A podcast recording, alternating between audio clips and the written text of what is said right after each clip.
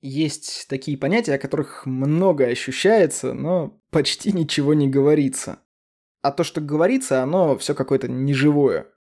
Это довольно сильные и, можно даже сказать, фундаментальные понятия. Например, такие понятия, как смерть, дружба, совесть и любовь. Про дружбу я поговорил, совести, как э, говорят близкие, у меня временами нет. До смерти мне еще далековато, так что придется говорить о любви. Ну как придется?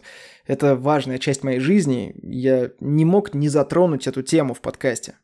Просто боюсь начинать этот разговор, потому что я же говорил, что все, что о таких сильных понятиях говорится, ну, оно какое-то неживое. Что я могу сказать о любви на пороге своего тридцатилетия? Что она есть, это очевидно что я испытываю ее во многих аспектах своей жизни. Я любимый любящий сын, любимый любящий родитель, муж, брат, друг. Я люблю свою родину вроде бы. Люблю жить. Э, люблю быть с собой наедине и люблю быть собой в компании любимых людей. Люблю любить. И любовь бывает абсолютно разной. Мне кажется, чем конкретнее то, что ты любишь, или тот, кого ты любишь – тем мучительнее становится любовь. Легко же любить родину, правда? Ну вот, легко сказать так. Я люблю свою родину. А если начать добавлять конкретику? Я люблю, например, леса и луга моей любимой родины. И тут же в мозгу мелькает мысль. Леса и луга? Угу. Да ты лет сто на природу не выбирался. Помнишь почему? Ну давай, признайся, ты же помнишь, почему ты не был на природе столько времени? Вижу, помнишь потому что кто-то уже был здесь до тебя и начал вот тут аккуратненькую свалку. А вот здесь стесал дерн как-то так неаккуратно, что теперь на этом месте выжженный квадратик земли. И квадратиков таких не очень много, потому что были еще и те, кто дерн вообще не стесывал. Просто жгли костры на траве, и эти костровища тоже видно, как спичечные ожоги на потолке в подъездах.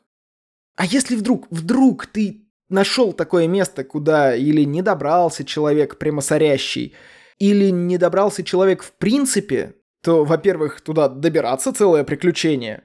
А во-вторых, там же обязательно грязь, кочки, комары. Как жить-то, а? Какая к черту природа? О чем ты, дорогой? Не любишь ты природу. Ну, вернее, не так. Природу ты любишь, но ты любишь природу у себя дома. Ты дома, а она где-то там, образом в твоей голове. Ну ладно, я люблю город, в котором живу. Опять соврал. Но в самом деле, как ты можешь любить этот город, если ты каждый день материшься на то, что количество машин в городе явно и многократно превышает количество парковочных мест? И чё, спрашивается, материшься-то? У тебя даже машины нет. Ладно, парковки — это вечная тема, она святая, ее трогать нельзя.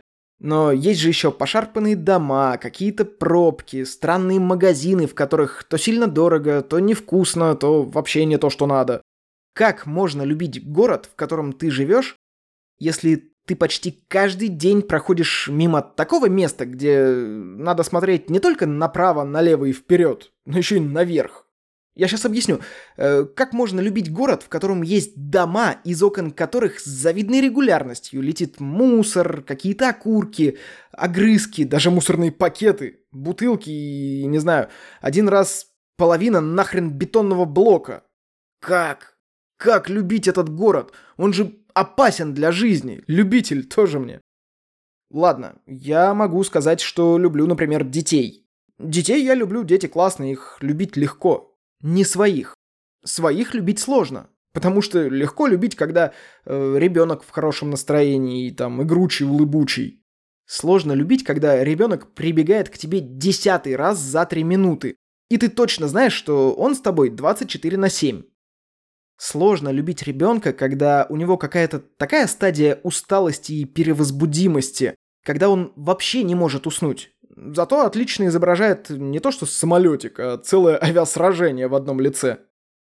Мы можем горячо и абсолютно ярко любить что-то абстрактное, далекое. Конечно, я люблю свою родину, свой город и своих детей. Я люблю оливки и мороженое, люблю играть и слушать музыку, э, играться на музыкальных инструментах люблю. Люблю свой язык, э, речь, которую слышу и сам озвучиваю – Люблю родственников своих, читать люблю, много чего и кого люблю. Много кого и чего люблю очень близко, а поэтому очень больно. Больнее всего и сложнее всего любить свою жену. Мне странно называть ее женой в контексте этого разговора, потому что жена — это какой-то термин бюрократический, а я не хочу впускать бюрократию в чувство. Я люблю Эвелишку. Она самый близкий человек в моей жизни. Ей я доверяю всего себя все время. Она гораздо ближе ко мне, чем мои родители, дети или друзья, и поэтому наши ссоры переживаются острее всего. Их, слава богу, немного. Мы умудряемся понимать, что ссоры нам нужны, но нужны редко и в небольших дозах. Поэтому в основном мы живем в мире и согласии. Но как-то пару раз в год у нас такая очередная инвентаризация, в которой мы выносим друг другу невостребованный негатив. Я люблю ее, когда она обвиняет меня в том, что я сижу на жопе ровно, вместо того, чтобы бежать зарабатывать деньги. Она прекрасно знает, что эта тема для меня болезненная, и знает, что я понятия не имею, куда бежать так, чтобы не прибежать к разводу или выгоранию. Я уже пробовал просто бежать. Ни к чему хорошему это не привело. Я люблю ее, когда меня выбешивает то, что мы собрали дома музей, похлеще дома музея Капитал Шоу Поль Чудес. Я называю это музеем Авито. Это вот все вещи, которые не выбрасывай, я это на Авито продам. Я люблю ее, когда она не может справиться со своими эмоциями и своими делами, и просто лежит дома бревнышком, позволяет срачу расползтись и захватить наш дом. Я люблю ее, когда такая же апатия находит на меня. Я люблю Эвелишку. Временами это приносит самые гадкие, липкие и отвратительные мучения, но я всегда ее люблю. Легко любить, когда любить легко. Когда все хорошо, когда она такая вся красивая, легкая, когда дома все прекрасно. Там, не знаю, денег прорва, а дети какие-то как под феназепамом, послушные негромкие. Мне кажется, в такие моменты я не ее люблю, а жизнь. И люблю я свою жизнь, в которой большое место отведено ей.